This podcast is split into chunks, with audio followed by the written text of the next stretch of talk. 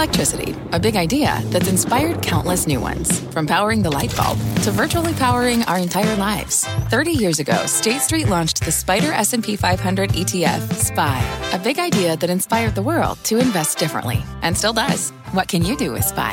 Before investing, consider the fund's investment objectives, risks, charges, and expenses. Visit ssga.com for a prospectus containing this and other information. Read it carefully before investing. SPY is subject to risks similar to those of stocks. All ETFs are subject to risk, including possible loss of principal. Alps Distributors, Inc. Distributor.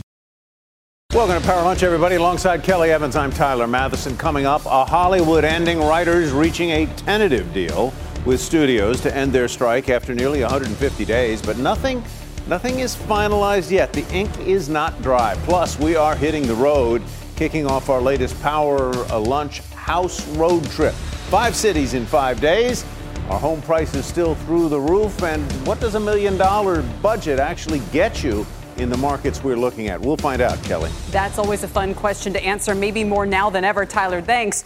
First, a check on the markets. A mixed day to kick things off here in the last trading week of September. The Dow is trying and right now succeeding to avoid a fifth straight down day. We have erased our earlier declines to be up 15 points, up 12 on the S&P, up 43 on the Nasdaq, and the S&P and Nasdaq are coming off a 3-week losing streak and still pacing for their worst month since December. So, some context around these mild increases. Dozens of names are also hitting the new 52 week low list. We're talking Target, Dollar Tree, Dollar General, all of them here. DG, Dollar General, hitting its lowest level since January of 2019. Meanwhile, Alaska Air and Southwest, those have been part of a challenged recent trade for the airlines. They are both back to 2020 lows, Tyler.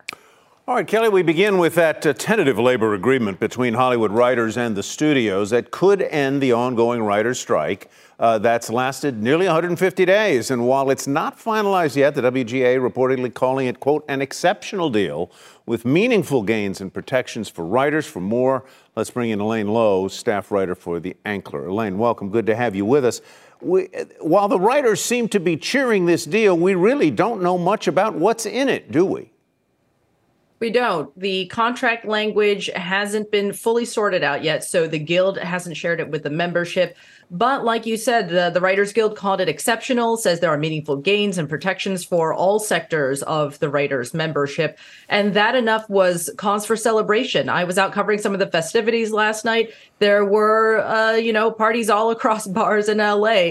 Uh, you know, a couple hundred people up at a bar in North Hollywood. And when I was talking to people, they were relieved, they were elated, they were thrilled that a deal had gotten done, uh, tentatively, of course, on day 146 of the strike, because it's been a long four and a half months for these folks. And, you know, SAG AFTRA is still on strike. They're on day 74 today. What would um, happy making protections on AI look like for the writers? That's a good question. The writers are concerned about this. It's an emerging technology, something that's been moving very quickly. So hard to say what that contract language is going to actually be finalized into, but there's concern about uh, studios being able to use uh, their words and their materials in, in the future uh, without compensation or, or, adequate compensation. And there's just a whole host of issues when with any kind of emerging technology, in the same way that there were questions around so-called new media, which is just streaming as we know it today, back in the 2007 2008 strike. There are also issues that the writers right now are hoping to resolve with residuals, with pay increases, with staffing minimums. So, you know, be very interested to see in the final language of that contract. Did they give you any hints, Elaine? Are we talking, you know, 8%, 12%, 16, 20, 24, you know, some, some kind of ballpark here? And, and again, this revenue sharing piece that, especially for successful shows, seems like it's incredibly important. Well, I, I wish I could tell you, uh, but I was, again, I was talking to some of the writers last night and they streaming residuals is very high on the list because you know they've seen the way the streaming economy has impacted their work over the past five to ten years. And you know this is something that sag-aftra is also going to be taking a very close look at. Obviously the writers and the performers have uh, different issues but there are some things that overlap including ai including streaming residuals. Uh, so you know i think there's a chance that this uh, sets something of a template for those issues once the studios go back into talks with sag-aftra is there any sign of movement on the SAG AFTRA um, agreement? Well, you know, the studios have uh, been dealing with one guild at a time. So now that they've come to a tentative deal with the Writers Guild, they will eventually be turning their attention back to SAG AFTRA. As far as I know, there aren't any talks on the books yet, but I imagine that has to happen we soon. hear a lot about the, the, the particular members of the uh, uh, who were negotiating on the studio side. It included uh, Warner Brothers Discovery's David Zaslav, an individual from NBC Universal, our parent company is uh, Bob Iger, Donna Langley, Ted Sarandos. Is there one of those four folks who is more influential in that group than others? Is, is Netflix the driver here, or are they all equal players? Those conversations all took place behind closed doors. I couldn't tell you what exactly transpired, but obviously each of those players has different things at stake in this, right? Mm-hmm. I mean, you saw we've seen how Netflix has impacted the streaming world, how all of these other streaming players have uh, you know tried to come to the fore in the wake of their dominance of the streaming landscape. And we've also seen how you know disney with uh, has caught up with disney plus and how they've been trying to to reshape their business mm-hmm. around this new world where there's a secular decline in cable viewership and a rise in streaming that is still uh, you know notoriously a, a fairly low margin business. Elaine lowe of the ankler we thank you again as always. Good to see you. Thanks for having me Meantime, strikes continue for workers in America's big three automakers. Ford warning, quote, significant gaps remain in contract talks, and it was having the easiest time so far. Phil LeBeau has the very latest on negotiations. Hi, Phil. Hey, Kelly, I'm not sure easiest would apply to the Ford UAW negotiations, but they clearly are moving along faster than the GM and Stellantis ones. Let me bring you up to speed in terms of what we're hearing from those who are familiar with the negotiations. There were very active talks, according to those familiar with the negotiations over the weekend, very active talks between the UAW and Ford, though Ford came out last night and said, yes, significant gaps remain, especially on the key economic issues. What are we talking about? Percentage pay raise, wage tiers, cost of living adjustments, all of those things. GM and Stellantis, the talks continue there. It's not as though it's only UAW and Ford where the talks are happening. They're also continuing with GM and Stellantis. Right now, about 12% of the UAW membership for the big three are on strike. So even though this is getting a ton of attention, and it's significant, especially at the plants where they have shut down production or at the parts and distribution centers, keep in mind that you have 88% of the UAW members who continue to work and 85% of the production for the big three. It continues. It has not stopped. One other thing, as you take a look at shares of GM, Ford, and Stellantis, Ford got good news that the rank and file at Unifor north of the border, which is the UAW counterpart up there, they approved a new contract. Now those negotiations between Unifor, GM, and Stellantis move forward. And that's good because it perhaps gives a template in terms of what we might expect when it comes to the UAW negotiations. It's a separate situation up there than it is here in the United States, but I think they got like a 24, 25% pay raise ultimately, and a lot of people believe that's in the ballpark of what we might ultimately see when these contracts are finalized between the UAW, Ford, GM, and Stellantis. Don't forget, President Biden, he's in Detroit tomorrow, still waiting to find out exactly how long he'll be there and where exactly he will be meeting with UAW strikers. Guys? Phil, the part uh, of the negotiations, like, take Ford as an example, that aligns profit sharing, uh, seems to make quite a lot of sense in the long run. Is there a ticking time bomb in here, though, where, at least from the Ford talks, it appears they were going to give them the authority to strike in the future over plant closures, which was the very thing that they did against GM for that long strike several years back? And given that there's probably going to be more plant closures to come, Stellantis, obviously, and, and others, are we just going, like we're experiencing in, in Washington, going to end up kind of creating the seeds of another strike in the future over plant closures instead of overpay? Keep in mind that this contract is only through May 1st of 2028, once it's finalized.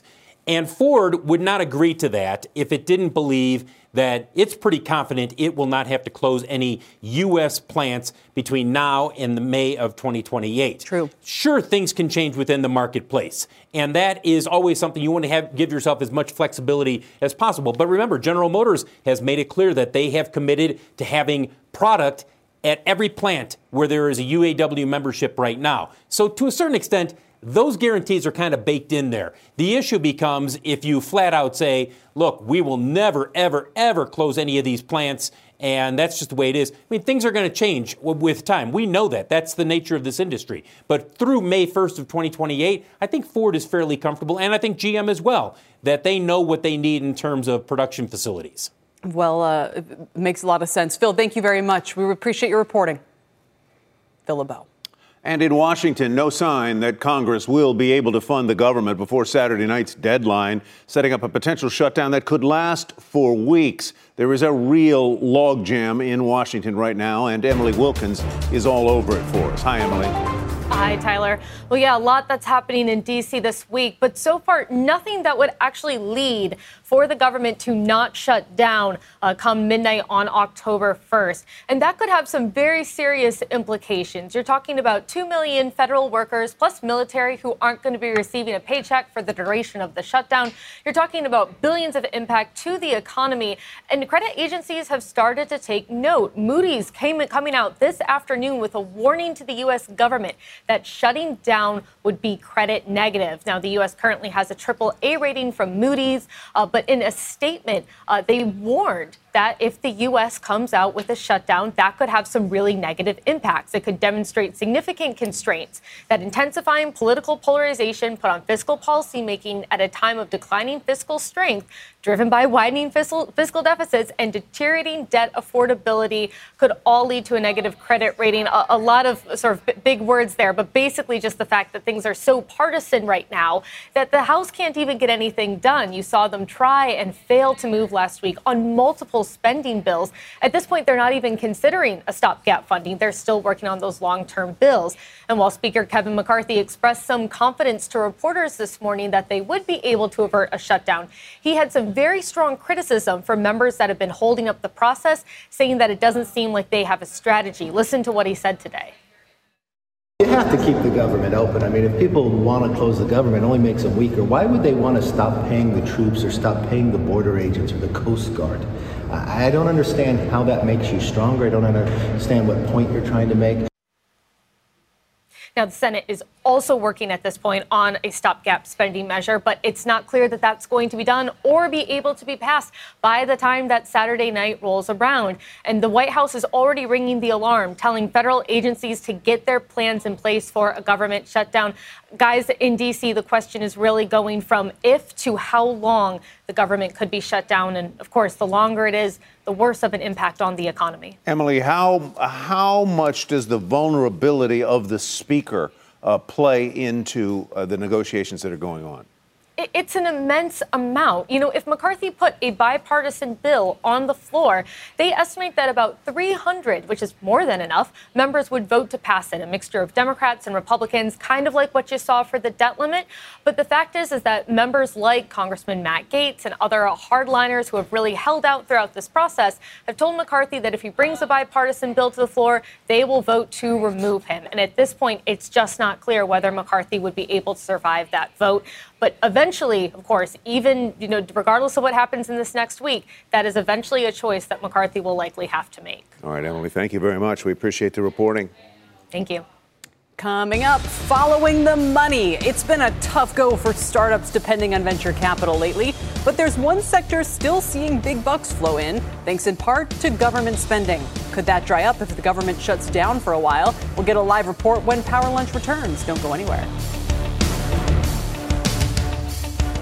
I won't let my active psoriatic arthritis joint symptoms define me. Emerge as you. Tremfya, guselkumab, is proven to significantly reduce joint pain, stiffness, and swelling in adults with active psoriatic arthritis. Some patients even reported less fatigue, as assessed by survey one week prior. Results may vary. Tremfya is taken by injection six times a year after two starter doses at week 0 and 4. Serious allergic reactions may occur. Tremfya may increase your risk of infections and lower your ability to fight them. Before treatment, your doctor should check you for infections and tuberculosis. Tell your doctor if you have an infection or symptoms of infection, including fever, sweats, chills, muscle aches, or cough. Tell your doctor if you had a vaccine or plan to. Emerge as you. Learn more about Tremfya, including important safety information, at tremfya.com or call 1 877 578 3527. See our ad in Food and Wine magazine. For patients prescribed Tremfya, cost support may be available. Welcome back to Power Lunch. Markets are starting the last trading week of September with a whimper. Uh, the S&P and Nasdaq are pacing for their worst month since December of 2022. And things could get worse before they get better between the labor strikes, the looming government shutdown, and the likelihood of rates staying higher for longer. So where should investors turn? Let's ask Stephanie Link, Chief Investment Strategist and Portfolio Manager at Hightower, as well as a CNBC contributor. Stephanie, good to see you. Does the recent stock slide have you drooling or, or concerned?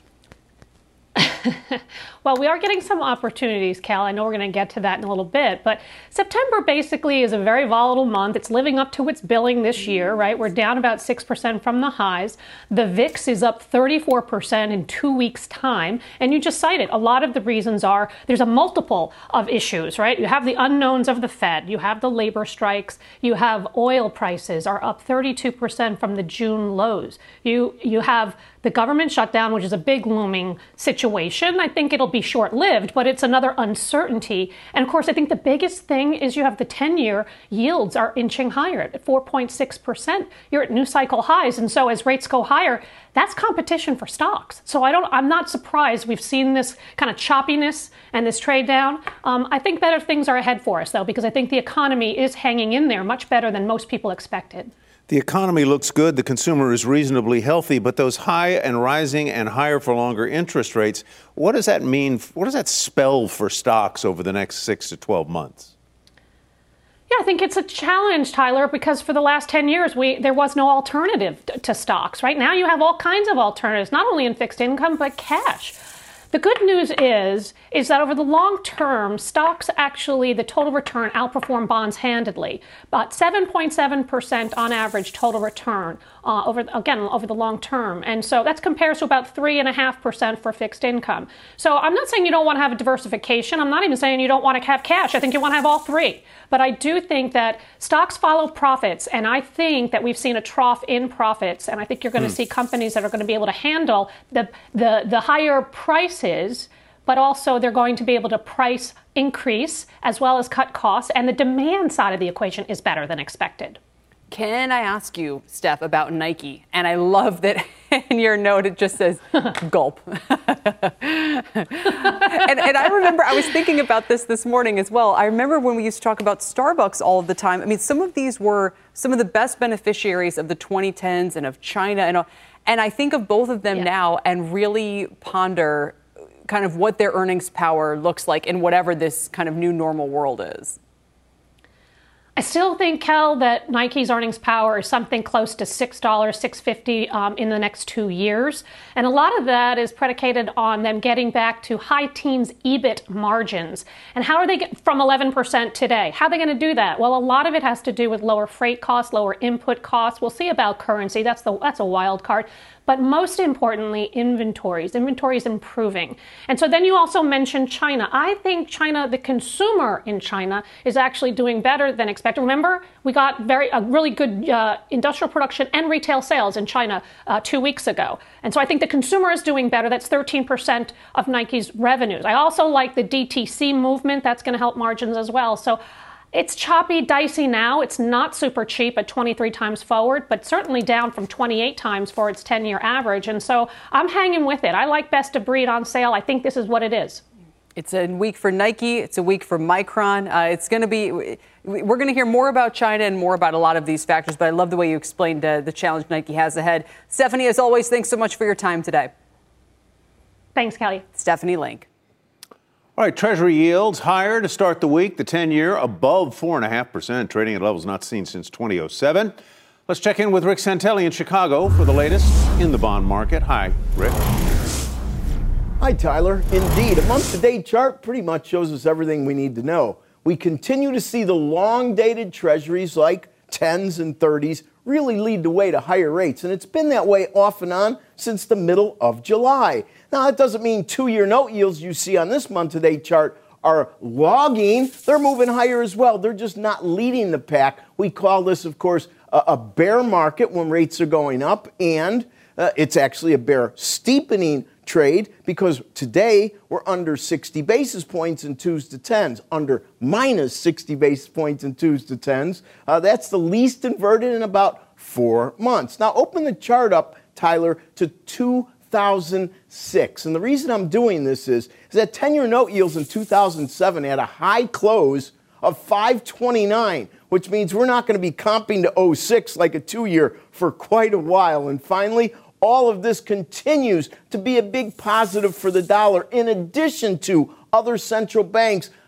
basically moving to a different tune than our central bank. And we are now on pace for yet another fresh 10 month high close in the greenback. Tyler, back to you. All right, Rick, thank you very much. We are just days away from our Delivering Alpha Summit. Please join us in New York City this Thursday. We will convene business leaders to provide insights to help you make your investing dreams come true. Tickets are still available. You can scan the QR code on the screen or visit cnbcevents.com slash delivering alpha. Power Lunch will be right back. This episode is brought to you by AARP. Ten years from today, Lisa Schneider will trade in her office job to become the leader of a pack of dogs. As the owner of her own dog rescue, that is. A second act made possible by the reskilling courses Lisa's taking now with AARP to help make sure her income lives as long as she does. And she can finally run with the big dogs and the small dogs who just think they're big dogs. That's why the younger you are, the more you need AARP. Learn more at aarp.org/skills. Welcome back to Power Lunch. It has been tough sledding this year for startups uh, that depend on venture capital, but there's one bright spot in the private equity market, and investors say it's all thanks to the Inflation Reduction Act. Our own Kate Rooney is following the money trail for us. Hi, Kate. Hi there, Charlie. So it's not AI, believe it or not. Clean energy startups are emerging as a bright spot in venture capital. Founders and investors I'm talking to point to the Inflation Reduction Act, IRA, that law passed last summer. It promotes clean energy production and clean tech. So that includes things like wind, solar, EVs. That group just had its best quarter in two years. It brought in $5.4 billion in venture funding. That's according to PitchBook. This is at a time, guys, when most venture capitalists are really tightening their belts amid higher interest rates. Overall funding is down while clean tech had that boom. IRA tax credits incentivize some of the larger companies to invest in things like clean energy, but startups might not even have the revenue to tax. If that is the case, they can sell those tax credits as part of the IRA and then use those proceeds to fund their businesses. That improves the math and the economics for some of their backers. If you are a VC investor looking at novel technology, if you're a private equity investor looking at capitalizing solar projects or wind projects, if you're a large bank thinking about what the payback period is going to be and the viability of various projects, you're looking at the value of the tax credits as a fundamental input into that. The CEO of Electric Hydrogen, another startup, tells me that he scrapped manufacturing projects abroad because of the IRA and moved some of those onshore as well. That's incentivized us to build a factory in the U.S. We we announced we're building a factory in in uh, northern Massachusetts in Devens, Mass. Uh, and and it's also incentivized us to do things like what you see behind me, which is our pilot plant um, in San Jose, California. So it's it's absolutely pulled the market into the U.S. and it's refocused U.S. companies like ours on the domestic opportunity. The White House says companies have now spent $110 billion on clean energy manufacturing in the last year or so. 170,000 jobs, meanwhile, have been created in this space. Some startups, though, guys, are still waiting on more clarity from Treasury on these tax credits. That is expected by the end of this year. Back to you. All right, Kate, thank you very much. Kate Rooney reporting for us. Let's get to Eamon Javers now for a CNBC News update. Hi, Eamon.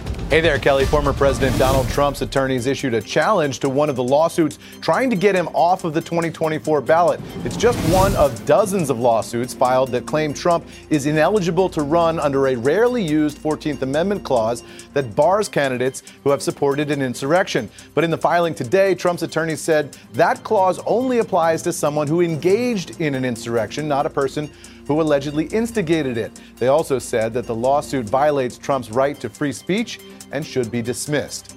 UK police say they're looking into a number of allegations of sexual offenses against comedian Russell Brand.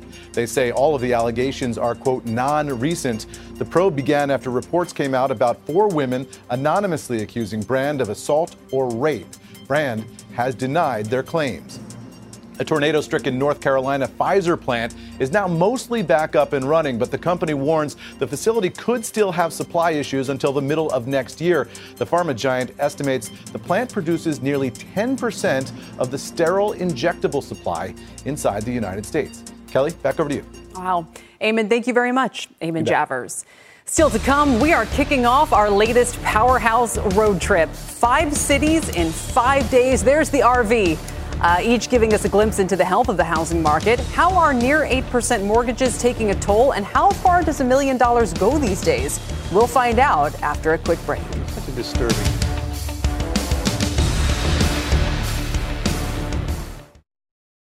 Welcome back to Power Lunch, everybody. Today we begin another edition of our Powerhouse Road Trip across the country. We'll be doing in depth looks at what's happening in the housing markets around the country, showing you how far a million dollars can go and how interest rates are affecting buyers and sellers alike. We start just up the road in the Hudson Valley, Poughkeepsie, New York. Believe it or not, one of the hottest housing markets in the country right now, clocking in at number 87 in Zillow's top 100 metro areas with prices up 56% from last year, and 54% are selling above the listing price. So let's welcome in Doug Wilford. He's Executive Vice President and Managing Director of Sales with Brown Harris Stevens. And as a Hudson Valley resident, he's not only an expert on the market there, but he calls the home, uh, the area home too. Doug, welcome. Good to, good to, see you. Why is uh, Poughkeepsie so hot? I mean, it's got Vassar, it's got Marist College, it's a nice town. Uh, yeah. It's 75 miles or so north of New York City. Who's buying and why are prices getting driven up? You know what? I'm not surprised at all that it's that's that we're seeing this trend right now. You got two things going for it.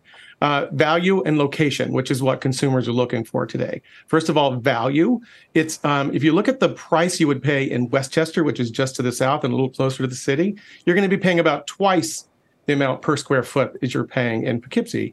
Um, you're only an hour and a half from New York City. So if you're a commuter, you know, before 2020, that might not have been very attractive to you. But if you're working remotely or if you're working, you know, a hybrid kind of position, then maybe three days a week driving with that commute, if you can save this much money, isn't a isn't a bad deal. And plus, it's a great town. I mean, you've got great job opportunities. Um, IBM is just committed to what 20 billion dollars into the Hudson Valley, including the Poughkeepsie area great cost of living. It's a beautiful area. You've got the walkway over the Hudson is one of the highest pedestrian walkways in the in the country.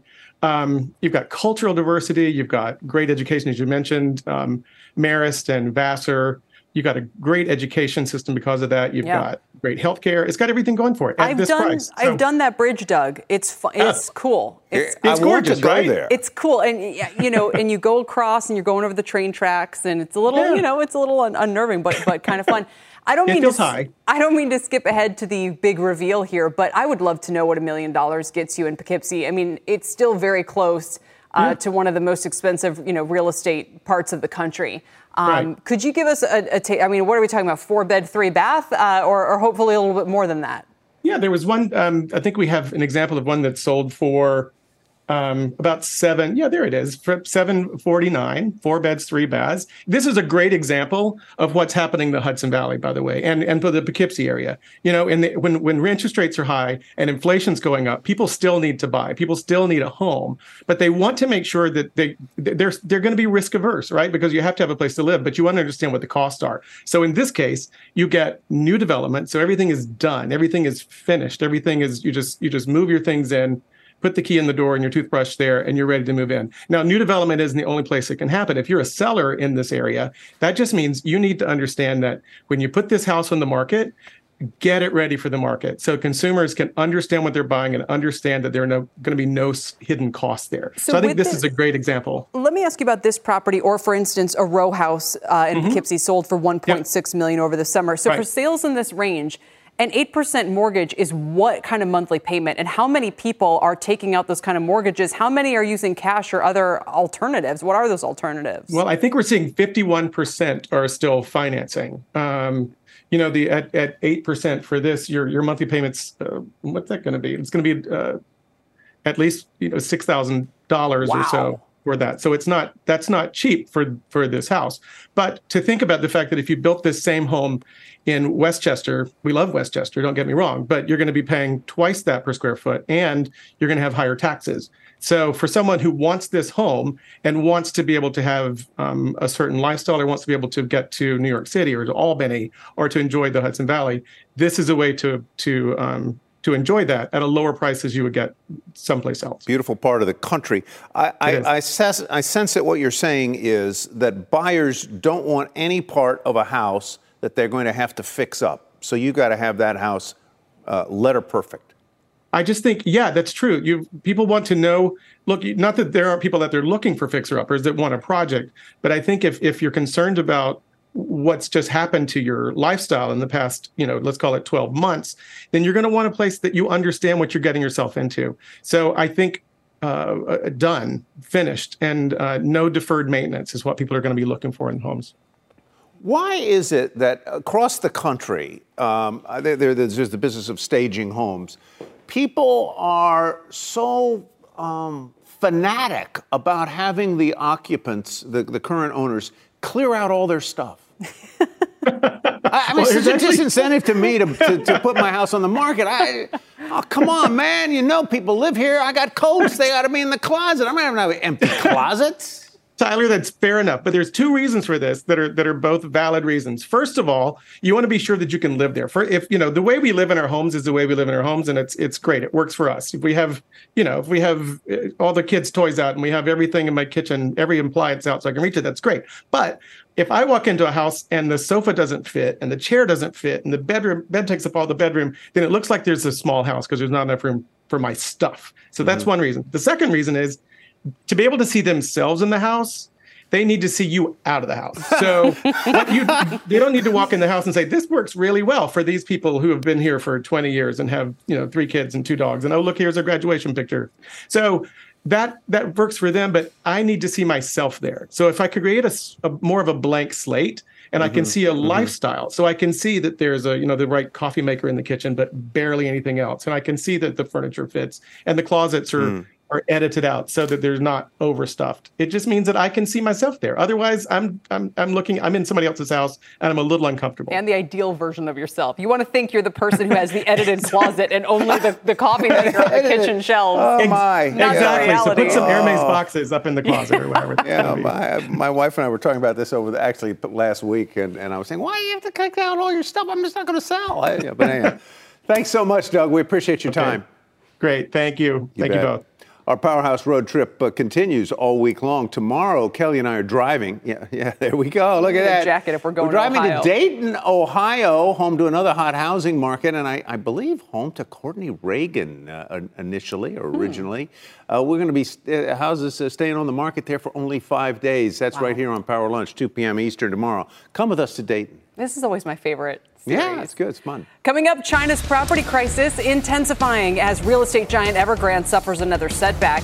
We'll look at what it means for companies doing business there next. And as we head to break, CNBC is celebrating Hispanic heritage with stories of influential business leaders. Here is Andres Barry, JetBlue president of Travel Products.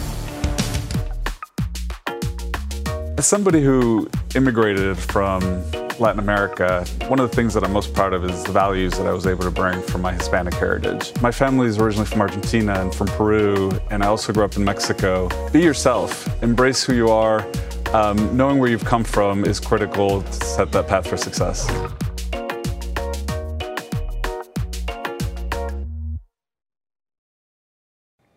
Welcome back. Embattled Chinese real estate firm Evergrande taking yet another hit this morning after the company said it would delay a debt restructuring meeting that was set for later today. Their Hong Kong listed shares falling as much as 25% on the news, which comes just over a month after the company filed for Chapter 15 bankruptcy protection in a U.S. court. For more, let's bring in Dennis Unkovic, partner at Meyer Unkovic and Scott. It's good to see you again, Dennis. And I guess this was a deal that had reassured a lot of international investors, and now it's fallen apart. Kelly, it not only fell apart, but the, the Hong Kong dollar to the US dollar is like 30, 13 cents.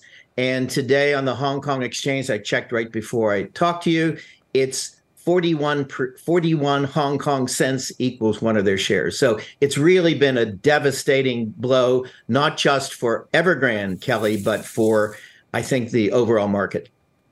Yeah, and, and talk about why that is, because a lot of people want to understand if this is telling us more about the struggles of the Chinese property sector, which I don't want to say you can put to one side, but you know, are there larger implications for the business community? Well, in Asia, they have the the real estate investment trust, the REITs, they've been taking a big uh, uh, they've been really taking a, a, big hurt because a lot of what they've invested, Kelly, has been put into Chinese real estate, which is now down so much. And as I, as as thirty percent of the economy in China is now based upon real estate, I don't think that this situation has been as bad as it is today, really since 2021 when Evergrande uh, first went in the tank. So let's talk a little bit about this company, Evergrande. Is it a systemic risk to China's banking system or to the property system there, or is it something less than that? Itself, as an individual company, Tyler, is not going to bring down the Chinese economy. But that Xi Jinping and his colleagues have got to figure out am I going to bail out private companies who have overborrowed their money, or am I going to let them go down? on the one hand, Xi Jinping's going to say, I'm not going to do that because the cost might be a trillion dollars. And the problem with bailing out, I think that this is the Chinese view, not necessarily mine, is that if I bail them out, the Chinese people are going to bet more in the future. They're going to say, well, if my investment doesn't work, Tyler, well, then um, the government will bail me out. And that's the box that I think the Chinese are in. And I really think at this point the Chinese have decided to sit back and wait to see what happens. So there's a question. There's a question here that. of moral hazard, just like we went through uh, during the financial crisis here. So is is Evergrande then is Evergrande then potentially the Lehman Brothers as opposed to the other banks that the U.S. did uh, uh, cash infuse or capital infuse back in the in the uh, in the financial crisis? That's a great question. I think that Evergrande is the canary in the coal mine. I think that if it goes down, I don't think the Chinese are going to have any option but ultimately to start bailing out, if not these companies, the people who have invested their money. The problem in China is the Chinese people have given these companies money in advance to build up a, a house or a condo or whatever they're going to buy. And now those companies are so much in debt that they can't pay it back. And at least the Chinese government, I think, has to protect its own citizens, if not these particular banks. But it's a really tough question. Do these property developers have enough people to move into the to the buildings they've built? No. I mean, I could give you a longer answer, but I think the answer is no. There's several million properties in China that are gonna are, that are empty now. One of the problems is we know about the big uh, cities in China. You know about Shanghai and Ningbo and the rest. But the third and fourth tier cities, where a lot of this building has gone on, have been damaged. There, those uh, properties are empty now, hmm. and because the Chinese economy is in such bad shape, the people who worked who were going to live in those areas aren't doing it anymore. So this is really very serious. All right, Dennis, it's always good to see you. Dennis Unkovic, uh, China expert. Thank you, as always. Thank you, Tyler. Thank and you, still ahead, RTX, formerly known as Raytheon Technologies, hovering at its lowest level in nearly three years. And it's not alone among those multi year lows, frankly, but is our trader dropping this defense name yet? We will ask. Michael Farr, next in Three Stock Lunch.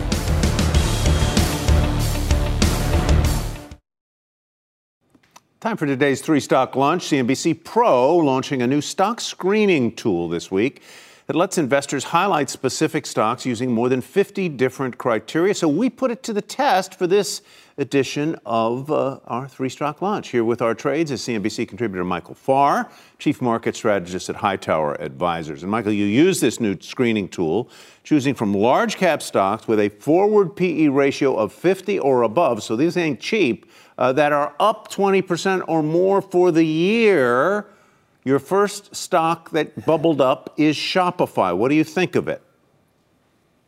You know, I started with that, Tyler, looking for sells. I started playing with this tool. I've been a long time CNBC Pro subscriber, and I really wanted to get into the screening tool. So you go through these metrics to see which of your boxes get checked. Shopify up over 50, well, up 50% this year. Price to earnings ratio, just looking for an expensive stock. Is there anything out there I should think about selling?